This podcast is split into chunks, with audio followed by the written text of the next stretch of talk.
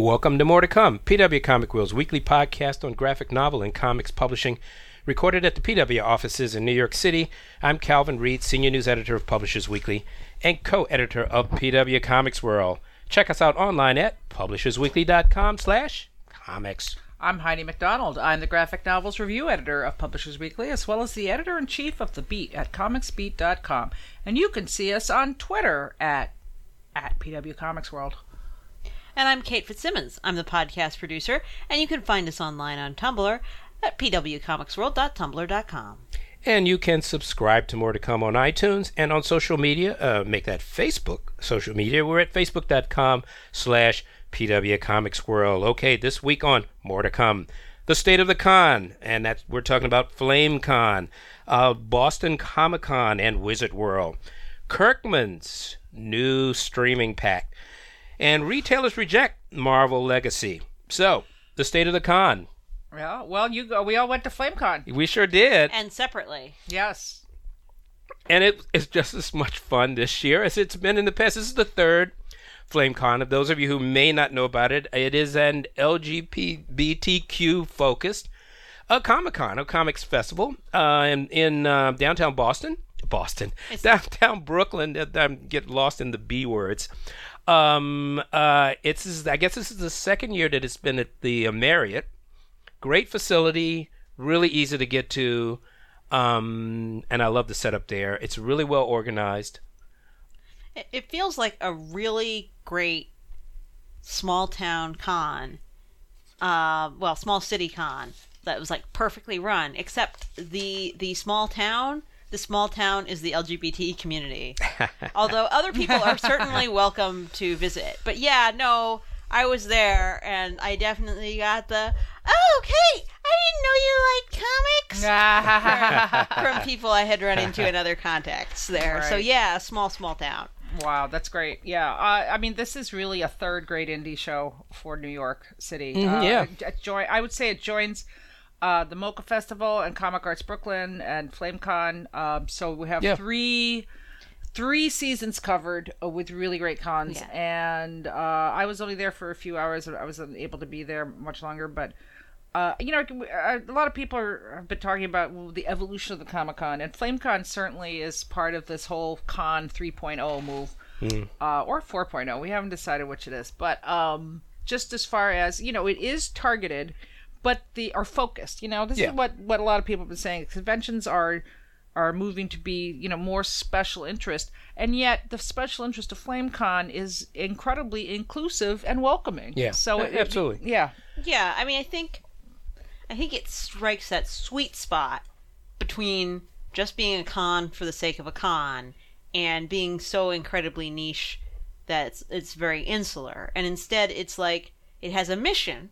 It sticks to its mission, but its mission is pretty broad. Right. Yeah. Right. And- Well, uh, no, go on. oh no, go, go on. Well, it's still a publishing focus show. I mean, I really think that that's cool, but it really is broad. I mean, there's a gamers lounge and um, you, you know, know, costuming is a huge Oh, part of it's FlameCon. huge. I mean, Huge. they, and they have a parade around the convention floor of the Yeah. costumes, which is amazing. I wish more shows did that. I It have was so- pictures. So, Yeah. much fun. Well, but they did it both days, right? Yeah, they yeah. had they had a. Uh, Well, they might have done it every hour. I don't know. They like had just a- a thing that they well, did. you could always find something, someone on the floor Yeah. Well, with a the- pretty elaborate costume. this year they solved their costume contest problem they had last year. Last year, because they didn't, they don't have. I guess the hotel doesn't offer a particularly high stage to put their contestants on.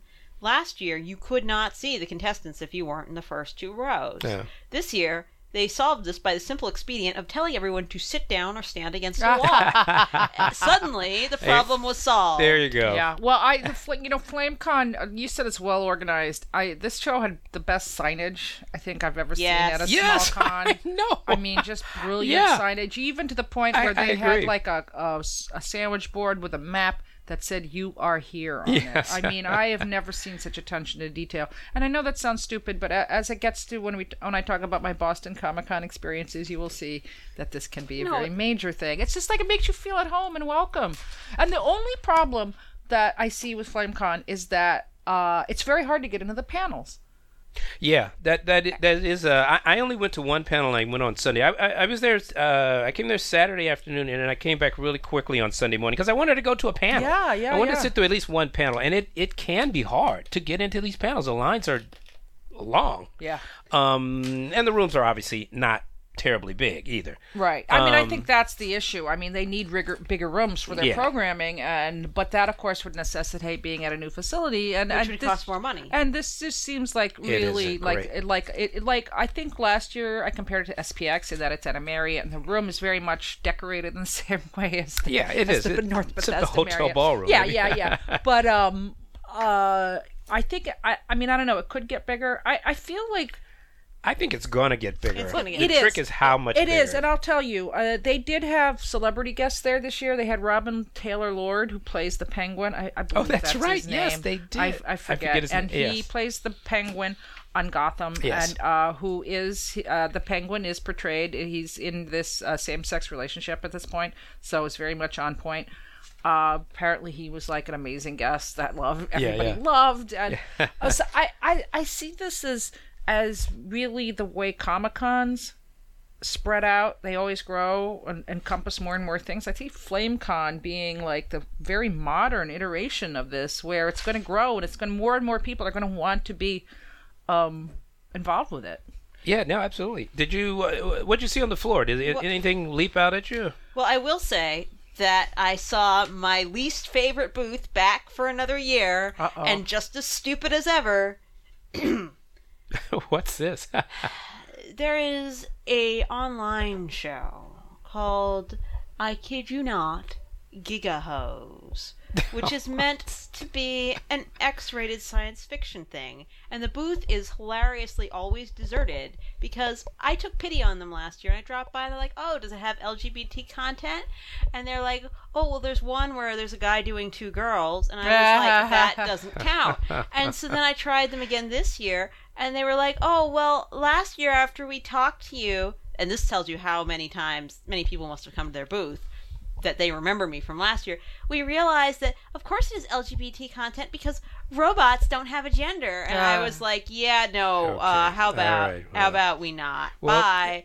So they were back again and still totally deserted again, and that stood out because all the other booths were very well targeted and very well loved. Even the ones that were from, you know, small local artists, up and comers, Yes. teeny little zines. They had plenty of people coming by, saying hi, checking out their art. Uh, and so it was rare to see something that out of place, actually. Yeah. Yeah, I, I mean, I don't know whether the show is juried or how they, you know, if they run out of room for I exhibitors. suspect or how- not. I suspect yeah, not. I suspect There not. were Suspect some empty tables. There were, and there's also del- uh, like kind of tchotchkes, you know, like Oh, yeah, jewelry yeah, there- and there is like that, cra- Etsy, yeah. Etsy type stuff, which is fine. Well, Oh, I yeah. will say that it was well targeted Yes, Etsy yes, type yeah, stuff because was. I recognized some of those vendors from Tumblr. But Yeah. now, But um, but Kate, listen, you must not do the negative thing. Yes, mentioning that's the gotta be that something you you didn't love. like, and not the love. ones that you did like. Well, so. I'm, I'm I'm going to mention the ones that I did like. I just saying that it's it struck me as how unusual it was. yes. That there was only really one booth that was like, "What are you doing here?" I guess Con Edison got the memo the other year. Um, pro tip: People don't care about the power company. Okay. Um, there were there was a wonderful mix, just like in other years, of of like people whose comics you've heard of, who have come out from major publishers, people who you know do superheroes from Marvel and DC. That's something that makes it quite different from the other indie cons. Is it's not indie is in like like we're indie. Look at us, we're indie. It's like we're independent as a convention. We will take creators from wherever as long as they're open to the spirit of our show right. and so there was a really nice mix of um just like small town like basically college students trying out their zines Sure. for the first time on a crowd and you know some some web comics I've never seen in person before showing up um Tim Fish of Cavalcade of Boys long a, a person who you never actually saw at conventions because he wasn't really part of the comics qua comic scene. He was more sort of, I don't know. He felt like he was part of like the Dykes to watch out for generation, kind of. Right, right. Um, Eminence Grisey at this point. He he he decided, I guess, because FlameCon was on his doorstep, he decided to give it a shot and came and he really loved it. And he was like, you know, now I think I like Comic Con. That's funny because I saw Tim in Boston actually, and because he was he lives in Massachusetts, and um, you know, we actually talked about you know doing those two very different shows. So Yeah. yeah, it was great to see him back. Um, so it Yeah. was it was it was great, and I felt like even the tchotchkes were knew their audience. Like they weren't just random crap. They came because they knew that this was the kind of con they'd want to come to, and the kind of con their fans would want to come to. It really it worked out. Yeah, yeah. And Yeah. and yes, dear listeners, that does mean that yes, a lot of these fan artists were the one doing the slash fan art of your favorite characters, and yes, those were on display as well as original art. Yeah. Yeah, I mean, I you know, I, I saw people that I see at you know MoCCA, um, and then a few others. Um, uh, Ngozi Ukazu Ukazu was there. Uh, she had a plan. She yeah, had she's a, really on she the, had a table the, there. the, the circuit now. Yeah, She absolutely. She was there, and the fans were loving her Yeah. um, as well. Uh, I had a chance to actually meet for the first time uh, Tee Franklin, who did the Bingo Love um, Kickstarter, Kickstarter, yeah. campaign and book. Uh, she is a she is an absolute delight. An incredible personality. Oh, yeah. Let me tell you, um, she was on the panel. I'll tell you about the panel in a minute. But she was great. Uh, she's going to have some information to announce, some probably around New York Comic Con, uh, and I'm talking about a trade book deal for Bingo Lo- uh, Bingo Love. Uh, if, if you don't know about it, it's her queer love story for uh, aging two aging women lovers. Um, I'm a, I'm a supporter and got one of them, but she was delightful. Um, Amy Chu was there. Uh, Amy Reed of Rocket Girl. Um, uh, a Rocket Girl co-creator was there. Um, Yeah, yeah. I, you know, there's a lot of artists who have really, uh, I, I would just say, kind of risen up through the scene, like Kevin Wada, Kris Anka, Trungles was there. I, I kind of like put them all together in my mind. Visaggio. Yes, Mags Visaggio was there. Um, Vita Ayala, she wasn't set up, but she was walking around. Um, you know, just really the freshest. I mean, it was remarkable to me just how many writers about comics were there. Like there was a huge media presence, and a lot of people that I haven't seen or met in person.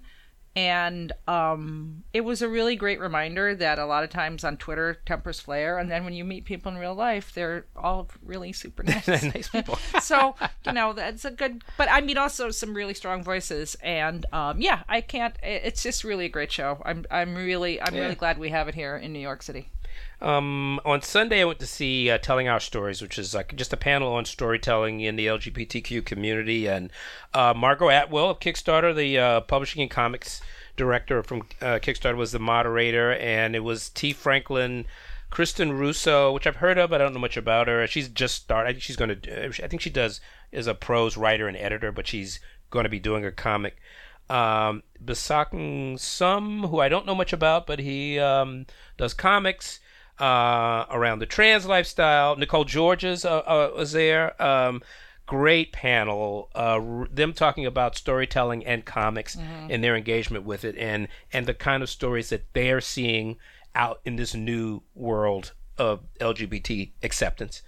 And um, you know, it was just a great, fun place to to go and hang out and talk comics for yeah. a couple hours. And okay, so I, as everyone else on this podcast, love FlameCon, and uh, I have sort of an on again, off again relationship with uh, Brooklyn Community Pride Center, the Brooklyn LGBT Center. Uh, I've done some volunteering there. I know some of the seniors. And so I was telling the staff about it, being like, hey, you know, it's a community thing. They were literally right down the street for years. They had no idea this con was going on. I was like, you know, it is literally in your backyard. Of course, of course, now they've moved like a week before the con, but Yeah. still. And so it's like, you know, you're a local LGBT organization. I'm pretty sure they'd give you tickets, and they did. And not only did um, some of the youth program members go, and some of the staff mm-hmm. members go. But when I mentioned it in passing to some of the seniors, they were like, "That sounds awesome! I want to go there." So the, a bunch of like not particularly fanish seniors who are mm-hmm. like just there because they thought it would be a cool gay event in their neighborhood went. A cool gay event. Well, it, it's very cool and it's very gay. yes, yes, and it's a very eventful. So Uh, le- I- I- let me just mention very quickly, and this is going to have a sort of a connecting announcement to it. Mm-hmm. But uh, I also stopped by the table of Massive uh, and Ishii's um, comics, Yeah. good uh, design, apparel, book selling site. Um, you know, uh, obviously, it's all based around Baru, the Japanese um, uh, Bara. Bara, excuse me, um, uh, erotic comics. Uh, uh, but they're there. But I also want to mention that Anne Ishii uh, has been nominated, but is a one of PW's Star Oh, Watch yes. nominees this year, uh, along with um, um, Josh O'Neill from Beehive Books.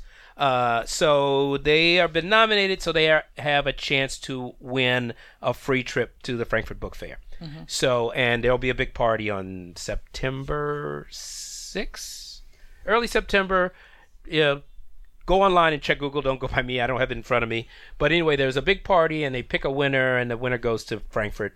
Uh, but they're all winners yes, they are. because they're And all Ann- our idea of it- imaginative publishers. And Massive must be doing pretty well because they were one of the sponsors for the convention. yeah, uh, yeah, I think so. I mean, Massive seems to be doing massively well. Mm-hmm. Yes, they seem to So anyway, just a, a quick announcement there. And I, you know, just to so though, I, I love the fact that there is such a range of material and, Yeah. and expressions there between, you know, Bara, which is pretty hardcore, very hardcore, Yes. and very sexualized. You know, that's it's pornography, and then you know, so many different expressions of of what queer comics means. Yeah. You know, and and the anthologies that are coming out. I mean, there's so many on Kickstarter now with so many great creators, up and coming creators.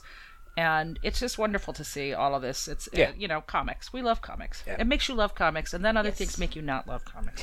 Right, but I actually felt like this was not only a break from the stressful things going on in the outside world that would stress out the LGBT community, but also a break from the stressful things in the comics community. It was just like a, a a island of happy positivity. It was. no, it, it was, and uh, perfectly refreshing uh, Yeah. these days. Well, it's good that you know now to go downhill a little bit. Well, it's not so much. I mean, you know, you know, I went. This is just you guys uh, didn't go, but on a whim, I had decided to go to Boston Comic Con for a day, which is now Boston Fan Expo. It's owned by Informa, which also owns uh, Fan Expo Canada, which is the third largest show in in uh, North America. Yeah. It's a, a huge show with over 100,000 people. Uh, they also now own Dallas Fan Expo. They own MegaCon, and so you know this is one of the the big con entities out there. And I'd never been to one of their shows, and I'd never really been to Boston. So uh, on a whim, I just went up for the weekend, and it was very eye opening because I think that that we're kind of sheltered in that we only go to comic cons and like you know this was fan expo and i would say you know everybody made such a big thing about chuck Rozanski pulling out of comic-con i would say there was only 12 dealers at this show like maybe 12 like if if if that like who sold back issues and there was a whole big big floor you know so i mean com- So it's not primarily about comics. it's not or, about comics Yeah. and you know everybody's like it was um it's like um like a street fair or a flea Hmm. market. It's like every five booths sell the same thing. You know, like cotton socks or except they have Spider-Man on them. And okay. and uh, you know, a huge area for the celebrities. And so I was talking to Amy Chu actually. She's another road warrior who does all these and she was saying that that maybe 80% of the shows she goes to are like this.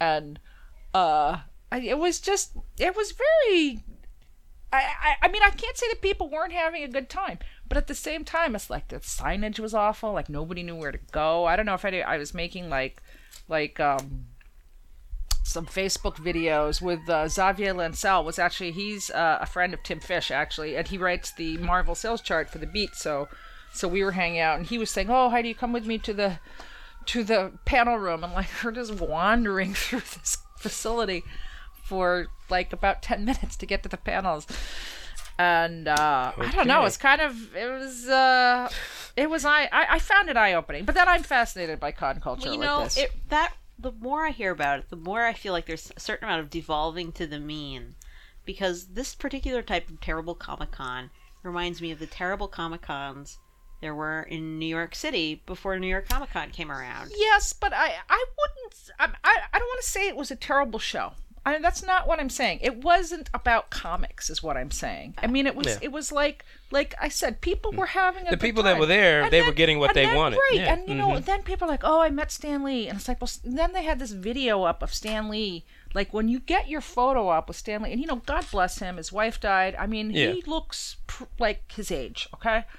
And like he literally sits in a chair, and the people walk up behind him. They wave to the camera, and then they walk. It's like a procession. So I was joking with somebody. There was like, you know, is Stan going to be like Lenin? I mean, when he dies, are they just going to take his his you know think gonna- mummified corpse Yes. around? Ah, people- Heidi, I mean- Are gross. they, are they going to mount him on a I, wall I and tell you, it's it's. I think he would be up for that. To be honest, I wouldn't he have said would, that but if- it's still a bad idea. I know. I'm just saying, you know, uh, uh, and you know, I asked, I asked, but I, I, I think, I guess, what is of, I like, like who buys these prints?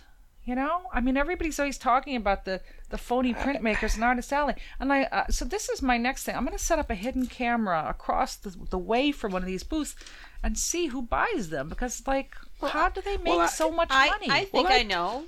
I think I know. It's people who like comics but are not very educated in them, who are mistaking real prints for uh, phony prints for real prints. Like I myself at Comic Cons prefer to buy prints because there's a limit to my budget for buying stuff, and as long as it's a legit print from someone who did it, that's fine. But if you don't really know your comics artists and you haven't seen that popular image that everyone else has seen a hundred million times, you're just like, "Oh, that's great," and you buy it because you don't you don't know the product, you don't know the names of any creators, and you just sort of look around for art that looks pretty to you. Some people have terrible taste. That is true. That is undoubtedly true.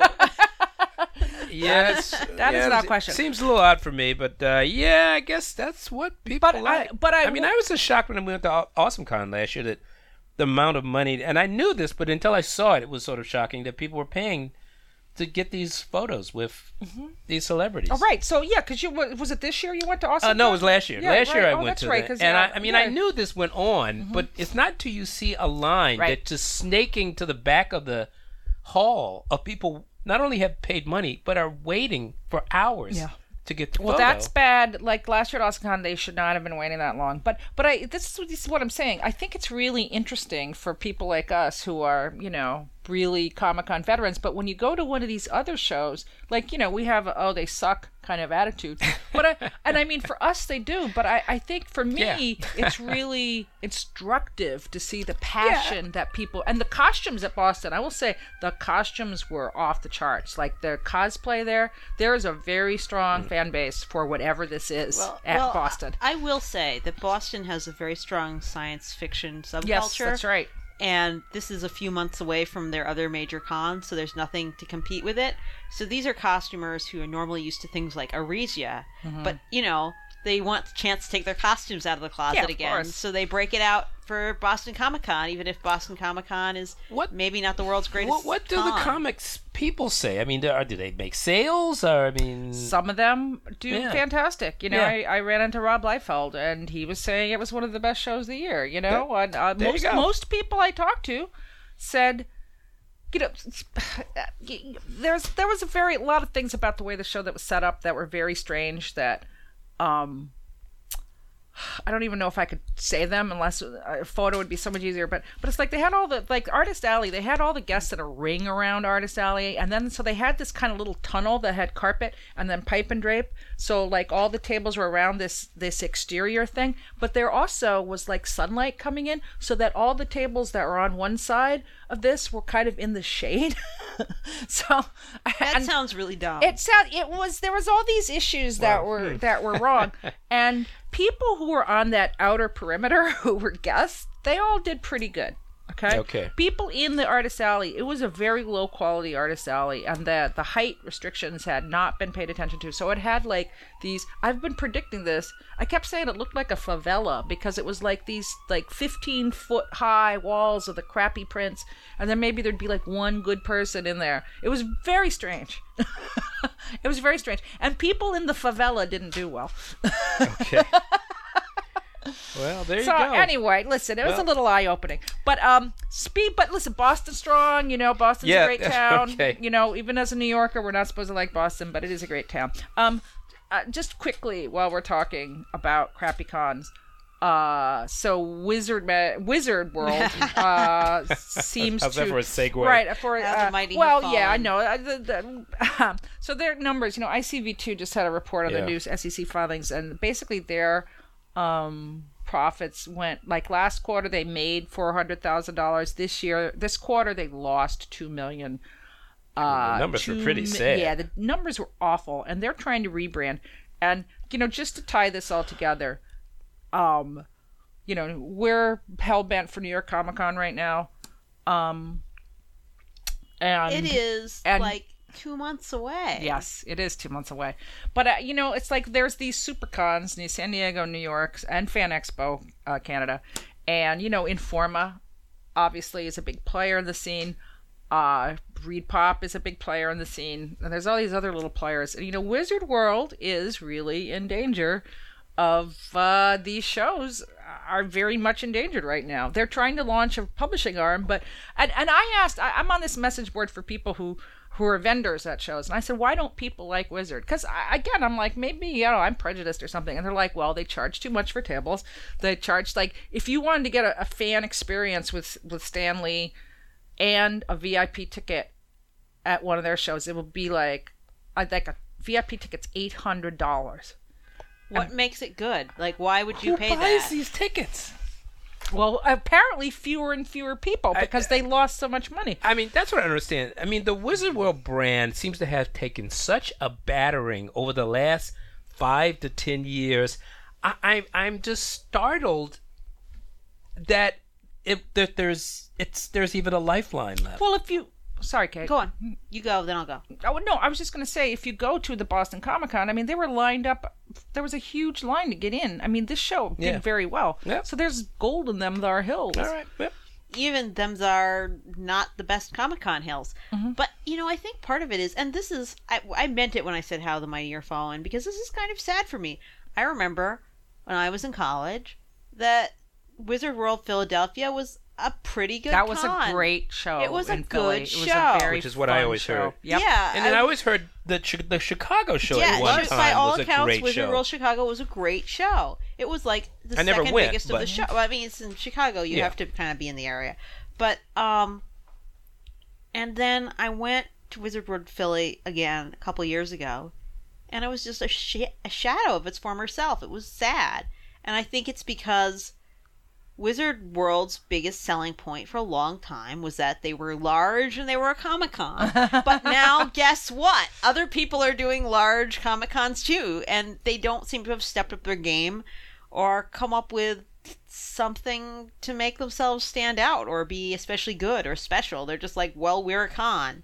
And, you know, I think these days the market is educated enough and there's enough competition that you need something more than just, well, I'm a con mm-hmm, in order to get people to come. Yeah, and I mean, I think there's there's so much competition too. I mean, you know, eight hundred dollars to get a picture with Stan Lee. I mean, that's Good God. You know, I mean, maybe- maybe not Stan because And I- you know he's Stan, but I mean, I you also know, think- Doctor Who. There's like fourteen of Yeah. them. and, and I also yeah well that's the other thing. Uh, well I also think I mean it's it's interesting that as we as we've seen uh, the growth of the comics arts festivals and and even the mega cons which continue to have a lot of comics content. Absolutely. comic you know San Diego New York.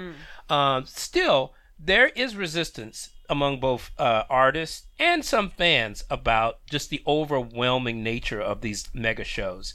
And their uh, and the inability to get tickets so these smaller shows have have have grown, but also I think because there's still a great thirst Well- for publishing. well, I was- publishing cons. I was told that probably about half the people at Boston were actually from New York.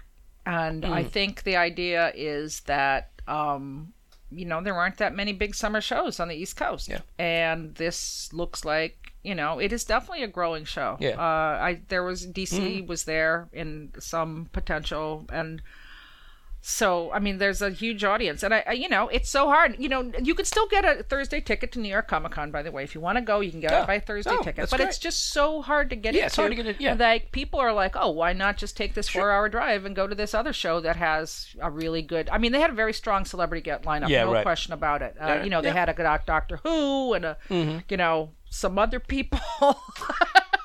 but but yeah, I I just it's fascinating. It is fascinating to me, and I will say, you know, we all uh, rag on New York Comic Con constantly. I don't. Um, well, you don't, but we do say it's not about comics or it's got all this other stuff. Let me tell you, after going to this fan expo, uh, a New York Comic Con is like all comics. Yeah, That's all I'll say. huh? Yeah. All right. Um, Robert y- Kirkman in the news.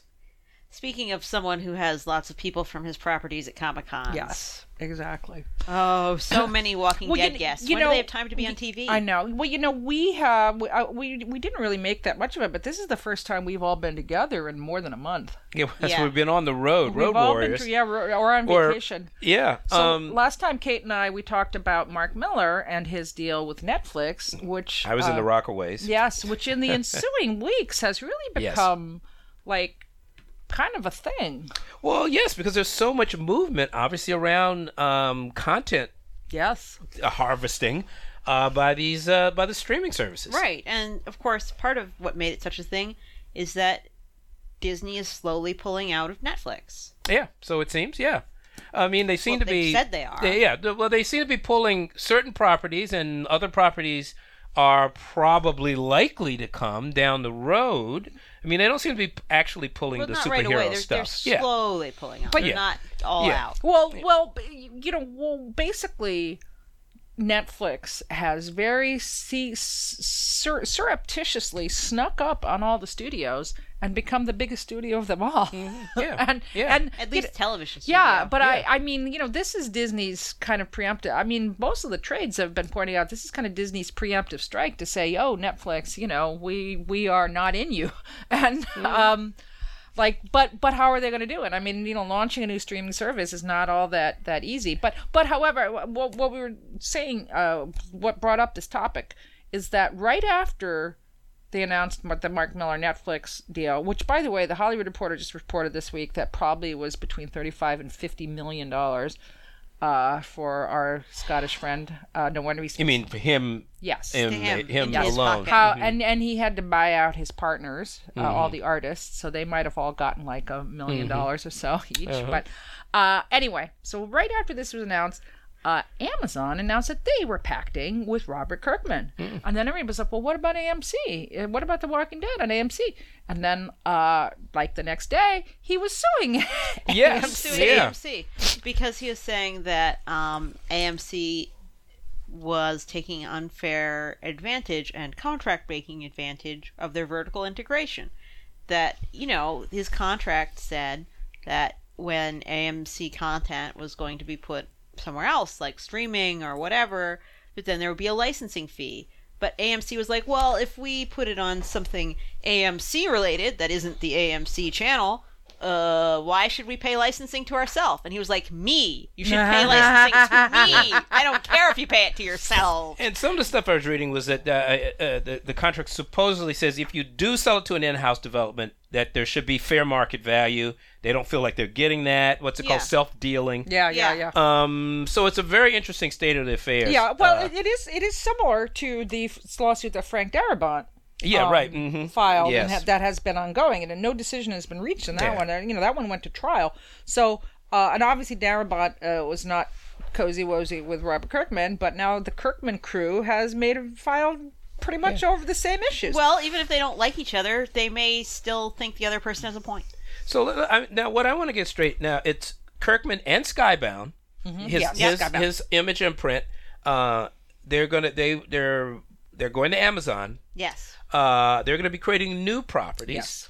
Uh, I assume at least some of them out of Skybound Comics properties. Yes. Uh, and then uh, Walking Dead will remain to whatever extent it can at AMC. I mean, is, isn't it winding down? It is. Or is. It part is of winding down. Yeah. Like I, I do think you know the ratings are down this season for the Uh-huh. first time, and uh, Well, all shows must end yes, eventually. yes, yes. all But it's obviously die. still a huge moneymaker. So this is just a very interesting state of affairs. Every kind of big streaming media company has to have its own comic book house. Well, it does, and uh, you know, Hulu is left hasn't signed to pact it yet, so uh, Hulu get on it. Uh, you know, somebody, this is Heidi's, this is free. Everyone, just totally run with it. I want no residuals.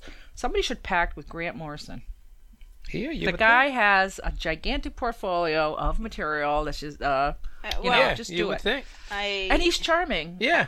I, I have to say that given the, I mean, even compared to Millar, and that's saying a lot, even compared to Millar, the rampant insanity of the Grant Morrison back catalog, uh, especially the ones not involving things licensed to other people, sort of makes me wonder how televisable most of it would be. well, that is interesting. I mean, it's interesting because I mean, uh, Mark Millar has kind of proven that he can make an impact on the movie. Yeah.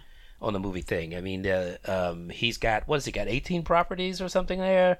Uh, a couple of them have already been Mm-hmm. well, made into films. well, I, I, as we pointed out last time, there is uh, no films based on Mark Millar content have been badly reviewed, Yeah. even except for Kick-Ass Two, which, as Yeah, I said, I it wasn't it wasn't that bad, but it was. but Kick-Ass One was good. an Yes, awesome movie. Yes. and um and but I would say the two things that Mark very cleverly takes the most credit for, and he should, is Logan and uh, Captain America: Mm, yeah. Civil War, both Yeah, of sure. which are based As on he books. should. Both Yeah. of which are based on books he wrote. So you know the guy's got a pedigree.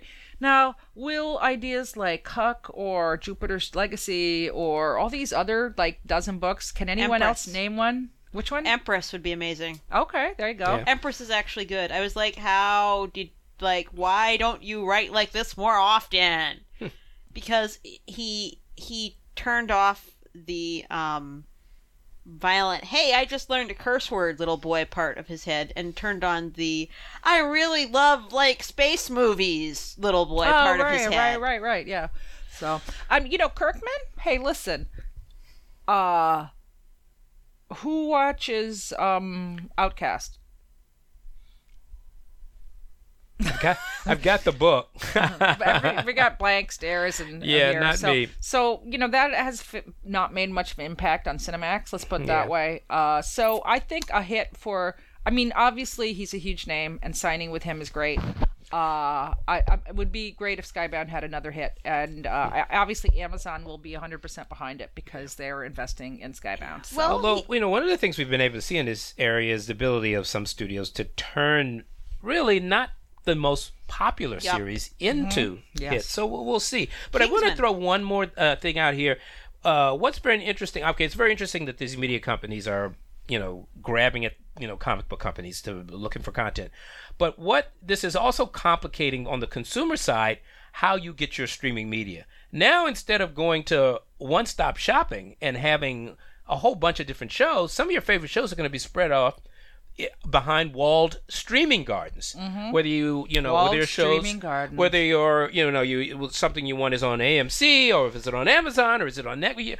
Are you, you going to pay monthly fees for all of these things? Yeah, well, but besides the insane uh, price gouging of my Spectrum cable company, which is now charging me two hundred dollars a month for my cable, which is ridiculous. I have to, but you know, you have to call them about ten times before they'll finally like bring it down. So I'm in. threaten to cut the cord, Yes, they'll, they'll I am, which I am in the process of doing. But it's not like price a little bit. like you can anyway. So two hundred dollars, and then of course I have to have Amazon Prime because I got to get all my stuff delivered the next day. Sure. When I get order shoes, I need the shoes, and um, of course I have Hulu, and of course I have WWE Network because I love wrestling, sorta. I have a love hate relationship. So anyway, so now I'm up to about two hundred fifty dollars, and uh, I am do want to cut the cord, which is possible now because the Mets are so bad. So that's the only thing keeping me on cable right now. Well, you know, I, I the thing keeping me from like ignoring the fact that there is such a thing as cable is that at the moment the technology is not always there for like a nice clear stream. Oh, have you tried any of the? Okay, you know Disney is. I forget the name of the of the platform that Disney's partnering with, but they do both MLB.com and WWE.com, and those are really. Well, I'm not saying that none of them can't. I'm saying that like not all of them are quite up to speed, especially like for example, my parents have fallen in love with their Amazon Fire Stick, and they really enjoy it a lot.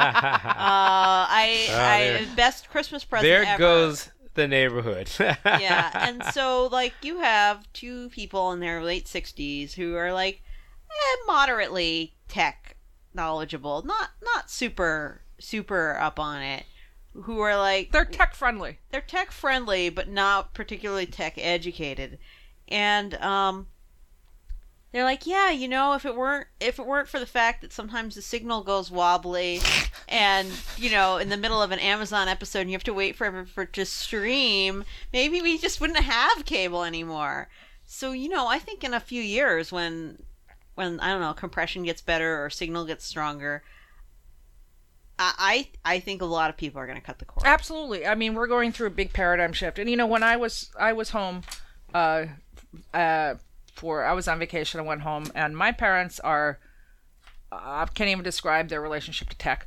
but um like one is incredibly tech savvy and one is tech oblivious. But uh, you know, my mom and I, we were watching. I was watching the Mets game, uh, streaming on the TV, and then my mom and I were both playing Diablo, and that was a huge drain on our Wi-Fi. So don't do all those three things at once. there you go. All right. Well, but uh, what they don't want you to do, but I am totally doing, is is playing um, service swap. Like right now, I'm subscribing to HIDIVE, and because I'm subscribing to HIDIVE, I'm not subscribing to Crunchyroll. Once I'm done watching what I want from HIDIVE for a while, I'll unsubscribe. I'll resubscribe to something else that has things I want to watch. Well, educated consumers are the biggest enemy of all this. yes. Unfortunately, they're creating a competitive market, and that creates educated consumers. Yes, yes. Anyway, more to come. yes, absolutely. And now, the briefs. So, this time we have fairly happy briefs. No, you know, people getting fired, stuff getting set on fire, the usual. Nope, nope, nope. Happy briefs. Madefire has announced an, a deal to carry what they're claiming is the quote unquote entire DC digital library, which I guess is everything that DC has gotten around to digitizing so far. Um, and given that Madefire has really fallen behind in the last few years and he's been sort of outmuscled by Comixology, this is a game changer. Like, I especially, especially if they decide to go even partially all you can eat, because for a long time Marvel has had its own digital unlimited service, and I, as someone who loves DC's back catalog better, has been like, "Uh, DC, get one, get one, get one," and so if it has that someday, that'd be great. But even if it doesn't, the mere fact that they are t- carrying the deep back catalog and all of it in one place makes Madefire suddenly more attractive to people like me, and I think to a lot of other DC fans who maybe up till now was like, "Madefire, what's that?" Well, this is a Yeah. very interesting. It's a big move. get for for It Madefire. is. It's a very interesting move because I'd kind of given up on Madefire. You know, Well, in some ways, this is a, a a pivot that they started uh, what a couple of years ago. But I mean, remember now, they're not a subscription service. These are Yeah, You're you bu- have these to, you are have to buy downloadable them. Right you now, buy them, yeah. you download and And buy yeah, them, but it's yeah. a bigger catalog. Of it's a way yes, or and it will be. I mean, they expect to have I mean thousands of comics up by 2018. Um, but uh, it's an interesting pivot. They started off obviously as really an, an you know limited animation comics, motion comics, really. yes, they called them motion books. Yeah, motion books. Um, uh, you know, that doesn't seem to have gone that far. Uh, even though I think their technology was used by some people, including DC, about to do some things. So this has been an interesting pivot into the basically the retail business, mm-hmm. and they, they they have a bunch of indies on and have had for a couple of years, But it, IDW for me, it's it's even more interesting that DC has decided we need another digital platform. Well, well, I mean, my interpretation of that is what every publisher's relationship is with Amazon slash Comixology, is that they're dubious of this mm. Amazon being their major sales portable, Right. which it Yeah. is anyway. I, Right. I think they want to make sure it's not a monopoly. It's not so much that they don't want Amazon or No. Comixology to be there.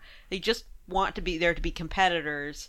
Exactly. To, Yes, to exactly. give them less of a hold over They're them. very I mean, all publishers, whether they're comics or otherwise, are trembling at a future where Amazon Owns everything. is the dominant retail platform, which frankly it is Yeah, But, already. but even more dominant than it already I, Yeah. is. You know, listen, if we were saying three years ago, talking about the giants, you know, we're talking about Amazon, Apple, Google, Facebook, uh, y- you know, maybe Microsoft.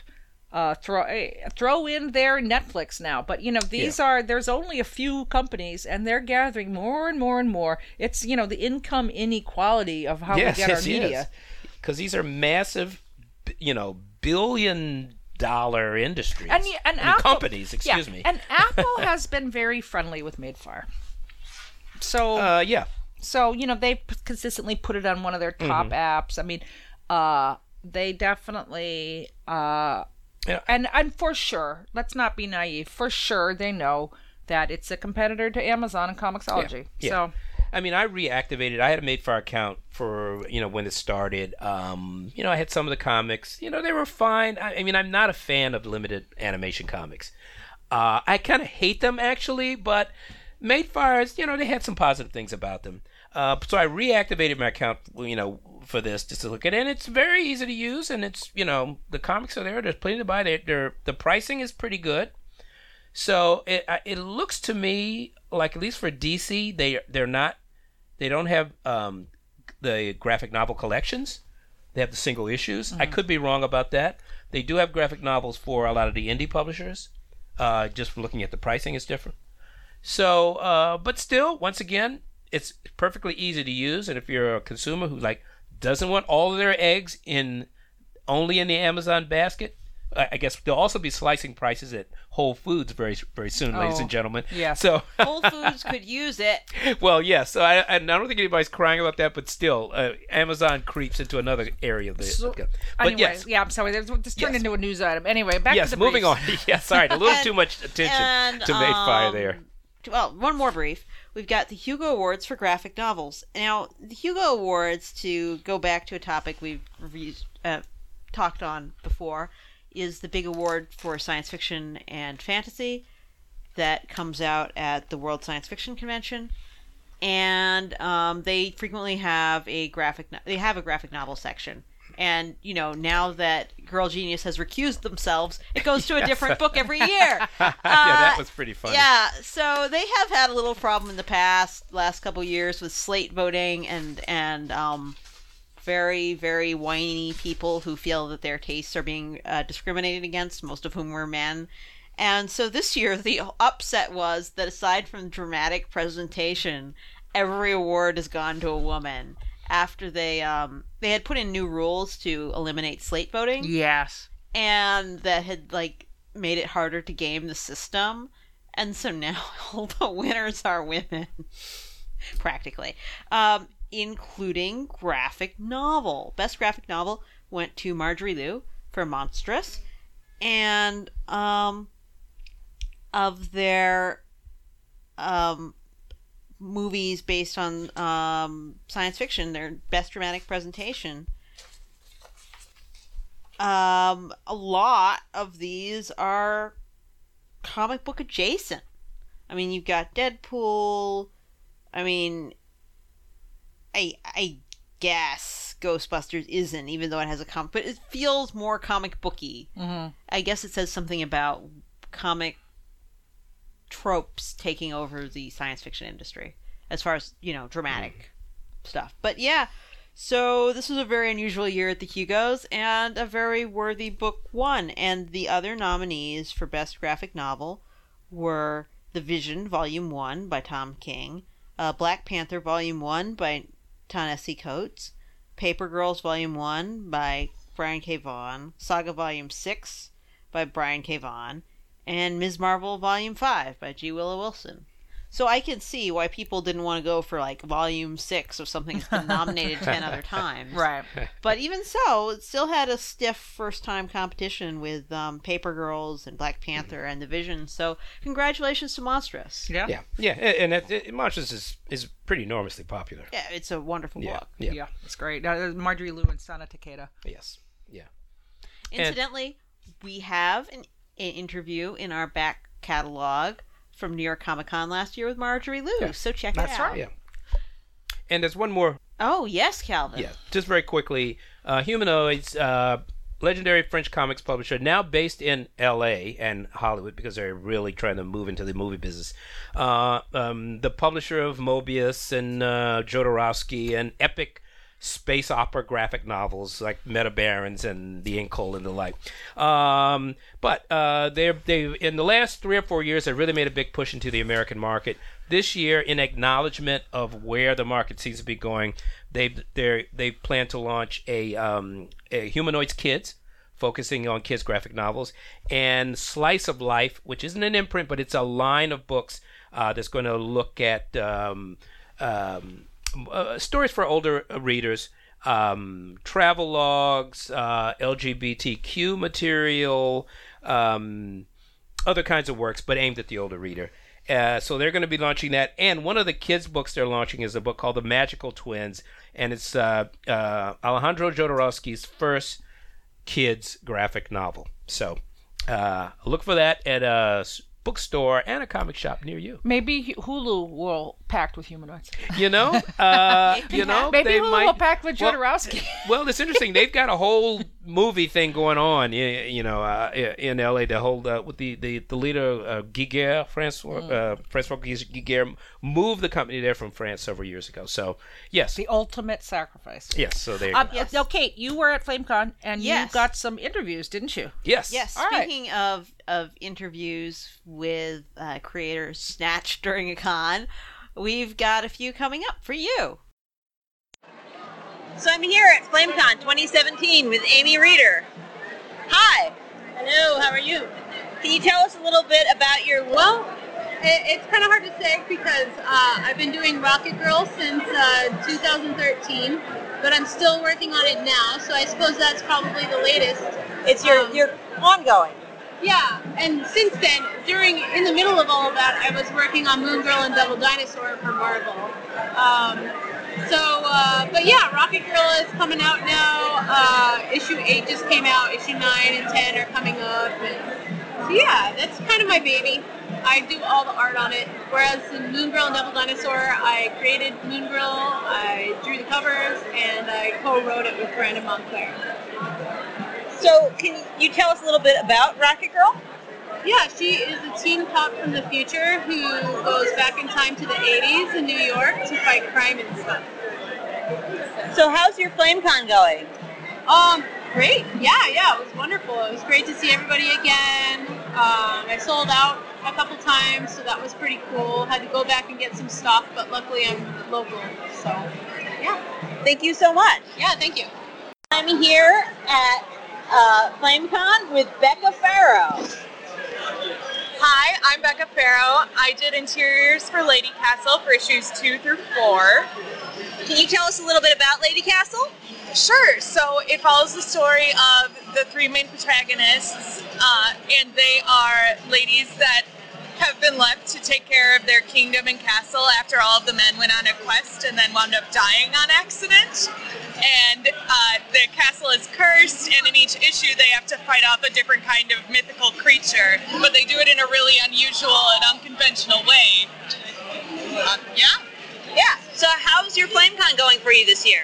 It's been amazing. This is my first time tabling at FlameCon, and I've had the best time. I definitely want to come back from now on. Thank you. This is Kate Fitzsimmons from Publishers Weekly Comic World More to Come, and I'm here with Tim Fish at FlameCon 2017. Hello. Can you tell us a little bit about your comics? Sure, I've, I've done many things over the years, but what I've got here mostly is uh, gay romance comics, um, t- Cavalcade of Boys, and his uh, spin-off graphic novels. So, what's your most recent spin-off graphic novel? Ooh, that would be Trust Truth, which is more of a romantic comedy, and they are it's, a standalone graphic novel using the characters from the very original series Cavalcade of Boys. Um, and what is your pitch line for Cavalcade of Boys and its spin-offs? If someone wants to read it, why would they want to read it? It's uh, it's very true to real life. It's about real people. Uh, there'll be situations, for better or worse, that you'll recognize from your own life. Okay, great. And how's your FlameCon going this year? Oh, this is fantastic. This is the first time I've been to FlameCon, and it's been a really uh, fun show. It's uh, great energy to the crowd, and it's just very refreshing to, to be really immersed in some gay culture. Thank you so much. Thank you. Hi. So I'm Kate Fitzsimmons. I'm at FlameCon 2017 with June Kim. Hi, can you tell us a little bit about some of your comics? Um, I'm recently doing a food comics, a nonfiction, uh, about eggs and some restaurant in New York, uh, interviewing chefs. And recently, my comics has focused on eggs mainly. So, what brings you to FlameCon in particular? Um, I just checked out on the first year just because I was curious. I'm not a really big con um, uh, frequent, but it was so chill. Everybody was so nice and um, just doing them, being themselves. So I started become one of the vendors. So, how was your FlameCon this year? Uh, it's just the same, just as nice. Everybody just having fun time and very polite and clean. So that's what I like about this place. Thank you so much. And we're Ar- back. All right, great job, Kate. So, um, sounds like you had a good time. Yeah. Well, uh, that's it, guys. I guess there'll be More. to Come.